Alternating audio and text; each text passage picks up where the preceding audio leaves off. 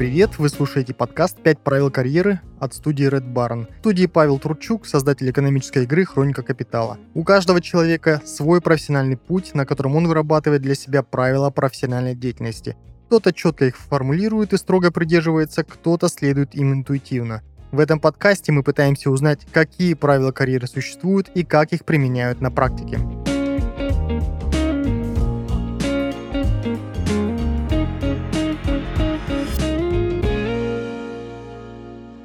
Сегодня у нас в гостях профессор, доктор экономических наук, квалифицированный инвестор Наталья Климова. Приветствую.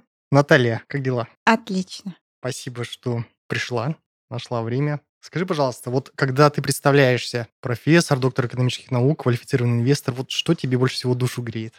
Мне больше всего душу греет это э, слово профессор. Могу пояснить почему? Потому что Да. меня с детства папа с пяти лет называл профессором. Видимо, я так выделялась в нашей семье, потому Запала что на подкорку, да? да, я постоянно все считала, любила очень математику, и он мне всегда говорил: "Ты наш профессор". И так, видимо, это и произошло. Слушай, а доктор экономических наук, это же тоже про посчитать. Да, сначала доктор экономических наук становишься, а потом Конечно. уже получаешь звание профессор за научные труды. А вот если вернуться назад, в прошлое, ну, на какое-то время, как получилось, что ты оказалась вот именно в мире экономики? Ну, профессор же можно и техническим быть, да, и Да, в другой да, да. сфере. Как ты в экономике оказалась? А Вообще я не хотела быть экономистом, я хотела пойти с подружкой учиться на, в колледж на юриста. Но меня родители заставили идти в университет на экономику. То есть это такое Да. директивное решение папы, Ну, я наверное. очень им благодарна, потому что они совершенно правильно сделали. Я понимаю, что это действительно мое предназначение. И я всегда занималась математикой. И даже когда все девчонки гуляли на улице в 9 вечера, а я сидела считала высшую математику. Я обожала это дело. Скажи, а как именно карьера вот как профессора у тебя началась? Потому что университет заканчивают, а потом же не все идут в науку. Мгм. Вот с, с чего это было решение Чего? такое? Это Да. было... Я думаю, это было семейное решение. Каким образом? Потому что я как раз на пятом курсе родила, и когда я заканчивала, ребенку было всего полгода. Выходить на работу меня бы никто не взял с маленьким ребенком. А в университете предложили, поскольку я закончила с красным дипломом, что я очень подхожу на научную деятельность, что из меня выйдет хороший профессор. И они мне предложили написать диссертацию, чтобы я ее завершила. И в то время самое главное давали квартиры. Если завершаешь обучение, например, да, кандидат экономических наук, плюс там были квадратные метры, а если доктор наук, то обязательно давали еще квартиру бесплатно от государства. Вот как раз это я хотел спросить. Как мне кажется, в 90-х, насколько я помню, профессора вообще получали очень мало. Да, они больше по вузу получали, но в целом это были очень небольшие деньги. Это же это точно не мотивировало идти в науку. Нет, но если сравнивать, что сейчас получает профессор заработную плату, например, с парикмахером, то в то время парикмахер получал гораздо меньше, чем профессор. А сейчас парикмахер может получить гораздо больше, чем профессор. У нас сейчас ввели эффективный контракт, и поэтому если профессор бездействует, то есть он не пишет научные труды, статьи, учебники, то тогда у него зарплата будет небольшая. А если он работает в науке, то он за это дополнительно получает. Так же, Мгм. как и в любом бизнесе KPI. PI ввели, да, прямо в науке. Отлично. Слушай, а вот твоя онлайн-академия профессора Климовой, это вот следствие чего в большей степени? Желание заработать деньги, вот выстроить бизнес, или это все-таки вот стремление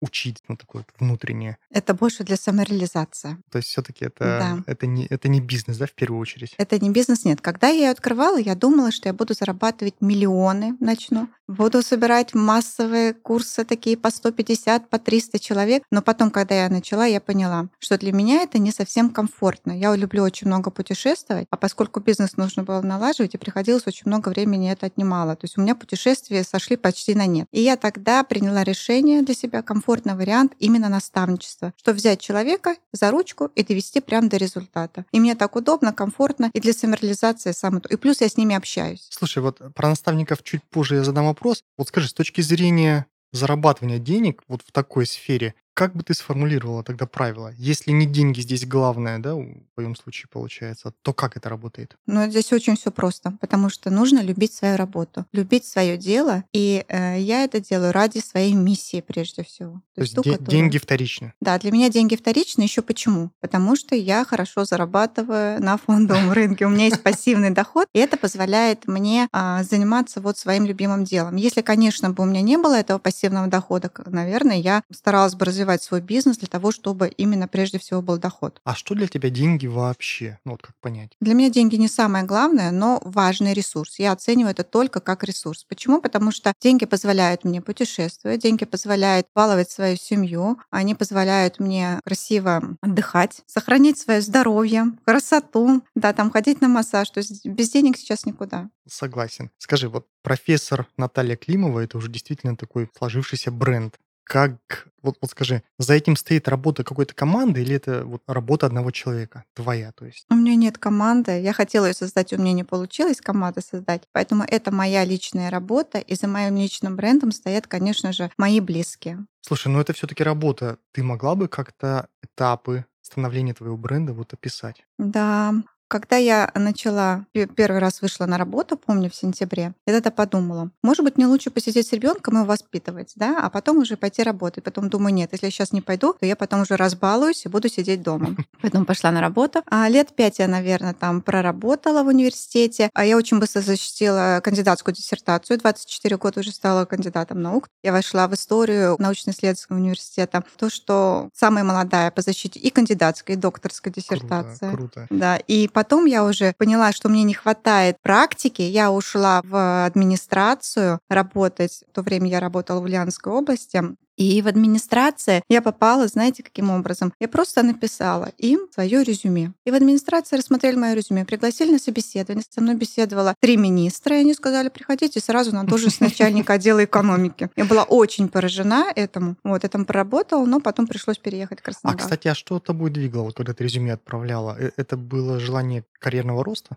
Я думаю, и карьерный рост, и то, что мне не хватало практики. То есть если уходить, то надо уходить в место, где На более выше, да? вот, Сложнее, да, где сложнее, интереснее, и тем более это администрация, и там сразу большие ресурсы. Если говорить о коллективе, ты же пришла, получается, в администрацию, это уже сложившийся, ну, скажем так, коллектив. С твоей точки зрения, какие правила формирования профессионального окружения у тебя, как у экономиста, профессионала, вот, сложились? Здесь даже не сколько экономиста, наверное, вообще правило такого профессионального окружения — это ценности, подходить по ценностям, это саморазвитие, Мгм. чтобы было, и чтобы все были ну, единой целью. То есть если руководство ставит, например, определенные задачи, мы эти задачи решаем. То есть не каждый свои интересы преследует, а именно общие. То есть любой коллектив — это одна лодка, и все гребут в одну сторону. Да, но именно чтобы руководитель был лидером. Хорошо. Твоя профессия напрямую связана с деньгами. Есть поговорка «дружба дружба, а деньги врозь». На практике часто приходится это совмещать на самом деле. Как у тебя это? Да, приходится. Нет, если, конечно, ко мне друзья обращаются с деньгами, дать взаймы, я дам, но обязательно возьму расписку или составим договор. Это точно. Дружба не пропадает. Нет, не пропадает, но... Возвращают, да? Нет, они все прекрасно понимают, я просто объясняю. В целом, получается таким образом, что есть такие моменты, как, например, в период пандемии было, да, то здесь нужно именно э, больше, чтобы была дружеская помощь, чтобы, как говорится, не иметь 100 рублей, а иметь 100 друзей. И вот сейчас, допустим, когда в период вот экономического кризиса нужна помощь, коллаборации различные, вот, ну, без этого невозможно. Ну, риски ты оцениваешь. Конечно, да.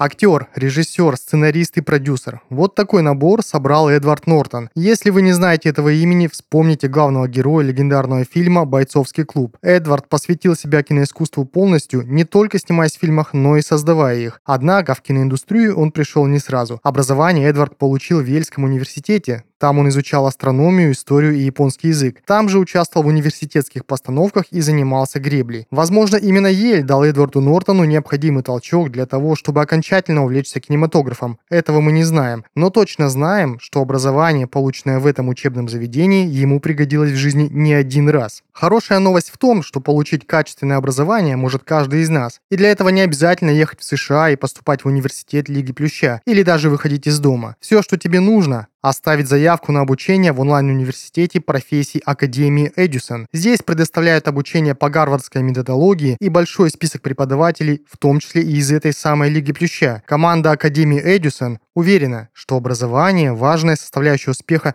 но какой бы ни была твоя история, важно постоянно совершенствовать свои знания и практиковаться, чтобы достичь успеха. Если ты, как и Нортон, очень разносторонний человек или хочешь успевать все по работе, не жертвуя при этом личной жизнью, то проходи курс по soft skills в Академии Edison. Они нужны для того, чтобы научиться управлять командой, делегировать, мотивировать, показывать лидерские качества, работать с выгоранием и так далее. Soft skills помогут тебе выйти на новый уровень как сотруднику и как руководителю проекта или команды. Курс длится 2-3 месяца и состоит из 101 урока, построенного на гарвардской методологии кейсового обучения. Это бизнес-кейсы, тренажеры копии приложений и вечный доступ к курсу и к его обновлениям. И даже больше, ты получишь годовую поддержку наставника, а также официальный диплом о прохождении курса. На курсе ты изучишь эмоциональный интеллект, управление стрессом и конфликтами, планирование и управление временем, коммуникацию, развитие и поддержки бизнес-отношений, эффективные переговоры, публичные выступления, презентации и многое другое. Если ты хочешь построить успешную карьеру, следуй примерам великих, удели время своему образованию. Ссылка на курсы и другие направления обучения в Edison ждет тебя в описании выпуска.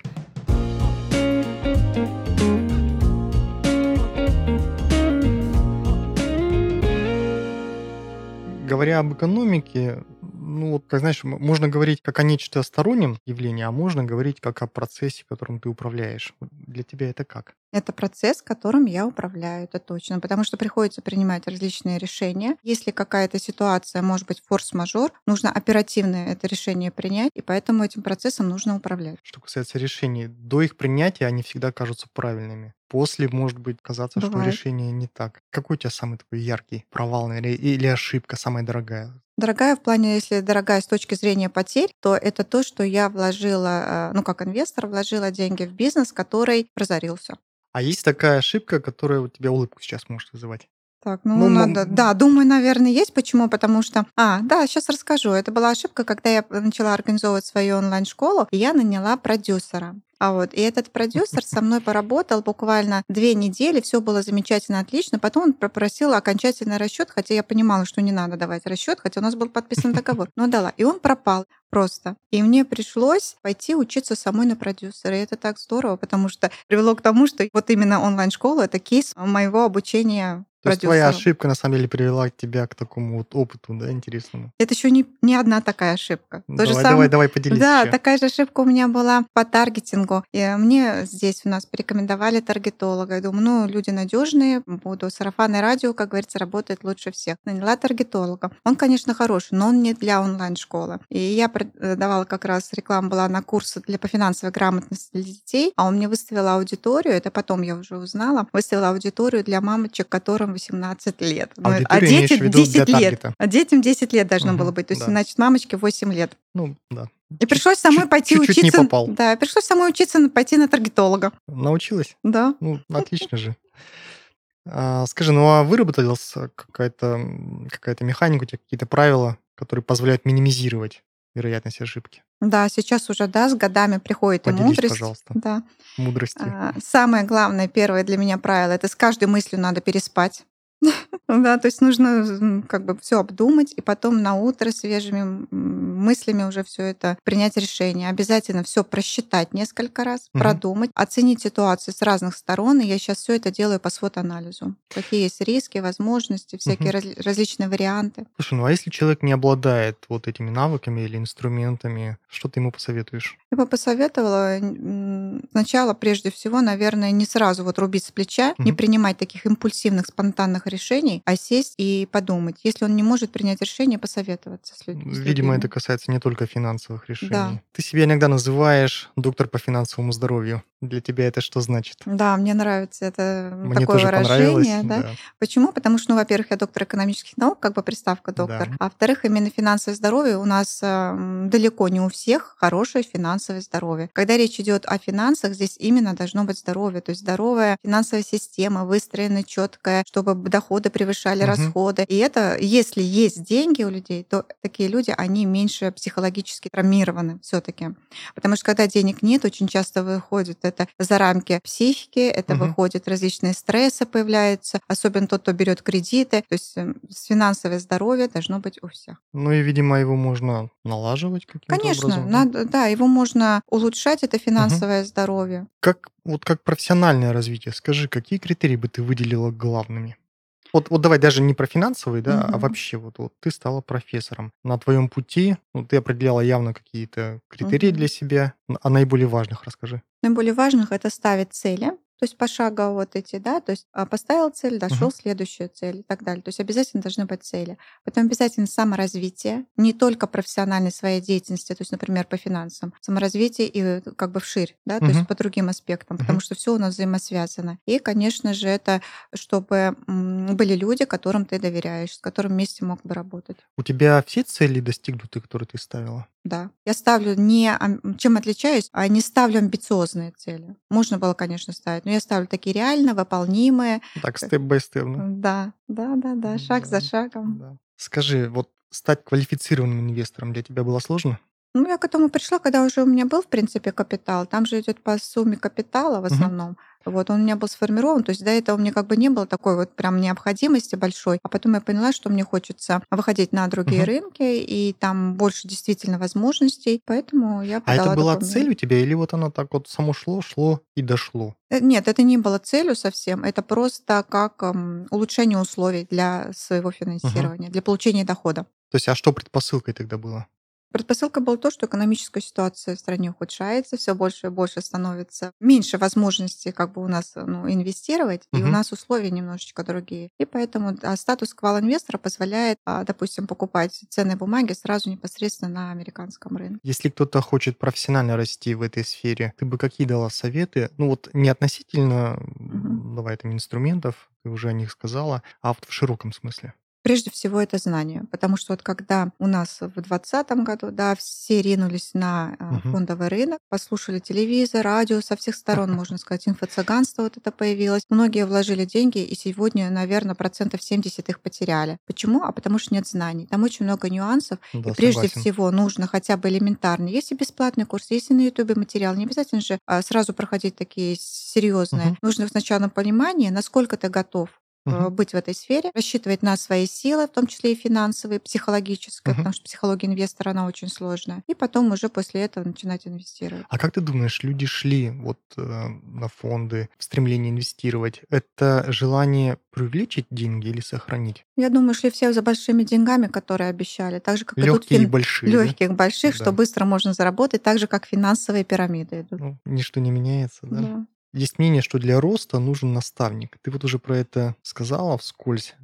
Ты с этим согласна? Да, сто процентов. Почему? Потому что это, во-первых, экономит время на самом деле. Ученика. намного быстрее, да, учиться. М. мгм. Достигаешь больших результатов. И плюс это даже если ты за наставничество заплатил, оно окупится разы. И потом наставник это же тот человек, который профессионал, он может поделиться своими нюансами, фишками, лайфхаками различными. И ты на этом еще больше можешь м, получить эффект. У тебя есть наставник? Да, у меня каждый раз э, наставники есть, в зависимости от того, что я изучаю. Э, Допустим, одну сферу деятельности у меня один наставник. Всегда у меня были учителя, а вот в науке у Мгм, меня были мгм. свои учителя, допустим, вот в финансах. Единственное, по фондовому рынку у меня не было наставника, потому что когда я начинала, в то время еще слово фондовый рынок, все думали, что это Мгм, Форекс. мгм. Вот не было такого, Да, как да. А, а сейчас даже вот недавно буквально я проходила наставничество по развитию бизнеса. И в сентябре пойду опять на наставничество. А на чем держатся отношения между наставником и учеником? На доверие, я думаю, прежде всего. То есть деньги здесь, э, опять же, вторичны. Ну, это моя точка зрения, да, я да, думаю, да, на да, да. доверие. Ты уже для кого-то наставником являешься? Да, да, у меня есть мои клиенты, э, я бы сказала, друзья, друзья, с которыми мы постоянно взаимодействуем. Слушай, клиенты и друзья это... Клиент-друзья. А что было сначала? Как Клиент. Как, знаешь, Да, сначала был да? клиент, да, а потом потихонечку, вот когда мы именно наставничество, мы уже переходим в такое, не скажу, что близкие друзья, но уже в такие отношения хорошие, То дружественные. есть дружба здесь а, выросла из, из деятельности, да, общей? Да. Ну, интересно. Много эмоций в мире экономик? Я человек не сильно прям такой эмоциональный в плане, когда происходят какие-то такие серьезные. Вот когда что-то интересное, веселое, да, я могу смеяться, все. Когда что-то грустное, я вот так вот буду смотреть и думать, что же делать, что же делать про себя. А потом ну, ищу разные варианты и вообще всегда рассматриваю любые проблемы, это новые возможности. Слушай, ну а сейчас на рынке грустно или весело? Сложный вопрос. Есть и плюсы, и минусы, потому Давай что для тебя как. да, для меня, для меня, наверное, чуть-чуть похуже. Период пандемии для меня было очень хорошо, потому что Мгм. все задумались о своих деньгах, что делать. На сегодняшний день наш э, рынок показал, что нет защиты вообще инвесторов, Мгм. нету по факту. А поэтому многие боятся. Но я очень гибкая, и поэтому, кроме курсов по инвестированию, у меня есть и по обычной финансовой грамотности, Мгм. там, допустим, чтобы не попали в финансовые пирамиды, как Мгм. быстро закрыть кредиты и так далее. И плюс еще там различные консультации, что делать там с валютой. То есть это очень актуально. Это, мне кажется, довольно тяжелая работа. Много общения с людьми, которые задают разные вопросы, иногда глупые. Мгм. Задают глупые вопросы. Бывает такое, да, мне больше всего поражает, когда люди хотят вложить 10 тысяч рублей и в течение трех месяцев получить Миллиард. миллион. Миллион, да? Да, Еще да, миллион 10 пока, тысяч да. рублей и через там буквально несколько месяцев миллион. Это да. Стараешься по- пояснить, что это невозможно. Даже финансовая пирамида, если Спорят? Спорят с тобой? Нет, я математически. Я все доказываю Мгм, математически. Я сразу делаю расчет, говорю, вот. И говорю, даже финансовая пирамида вам не поможет. Как ты отдыхаешь, скажи? Как ты заряжаешься вот энергией для работы с людьми? Или тебя Ой. работа заряжает? Все, меня заряжает работы, а именно отзывы, успехи моих учеников. Для меня Мгм. главный результат, который они получат. То есть мы учимся, учимся, обучаемся, я их веду. Я всегда прошу, у меня проходит как обучение как мастер-майнд, и они потом рассказывают каждый раз о своих успехах, что они сделали. Мгм. И вот их успехи для меня это самая основная мотивация. Если они поделились, что у них получилось столько-то там заработать или что-то там закрыть кредит, допустим, для меня сразу это прям большая мотивация. А так, если я устаю, то я для меня это природа, да, мать наша, родина, как говорится, она у нас Мгм. очень красивая, хорошая, тем более наш край такой вообще безумный, я его люблю. Мгм. И я езжу в горы, хожу очень много пешком, по горам хожу, выезжаю, не знаю, уже много всего. А есть какое-то правило у тебя? Ну, то есть, там, не знаю, раз в три недели точно еду там в Да, горы на три дня, точно. выключаю телефон, там, не знаю, Нет, телефон не типа того. выключаю, я всегда на связи. Там нет связи в горах, все, ты ушла. Не, там- бывает, бывает, да, но нет, бывает, что связи нет, но я все равно прихожу как бы. Да. А так раз в три недели я выезжаю. Я угадал, дома. да? Да, Раз- да, да. Раз в три недели я всегда выезжаю из дома, а два раза в месяц куда-то далеко выезжаю. Ну, подальше, на два-три, три Сейчас, наверное, дня. уже не так далеко, да? Или как? Ну, нет, если на 2-3 дня, это, например, там Осетия, вот такие, где Мгм, красивые горы у нас, там полетать на параплане, что такое драйвовое, Да что было, что? да, ходить по горам, через гору, через перевалы, красивым там озерам такое. А если, например, э, за границу, то все равно можно сейчас тоже, только это уже э, дороже обходится за перелета. Ну, логистика сложнее. Да, логистика. И плюс еще как бы это связано с тем, что ну, не так выделишь на это время. И да, даже дело может быть не сколько в деньгах, а сколько в том, что ну, не так уже нас там привечают. Ну, вот последний раз я была а, в Армении, ну, такие наши, да. Ну да. Стамбул, э, Армения, Грузия, как говорится, ну, рядом. Наши, наши. Что тебе ближе все-таки? Вот внутренне. По, по отдыху или Да, как? да, по да. отдыху? Ой, я обожаю горы. Я прям заряжаюсь энергией. Я могу сидеть спокойно, смотреть на горы, у меня огромнейшая энергия появляется. И новых планов много, и инсайтов много. Отлично.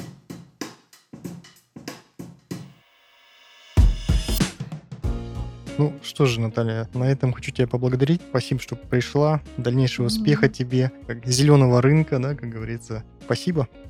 Спасибо вам за приглашение. Желаю процветания, успехов в вашей компании. И самое главное, чтобы у вас было всегда финансовое здоровье и приумножение капитала. Спасибо. Сегодня о своих правилах нам рассказала профессор Наталья Климова. Спасибо, Наталья. С вами был Павел Турчук, создатель экономической игры «Хроника капитала» и подкаст «5 правил карьеры». До свидания.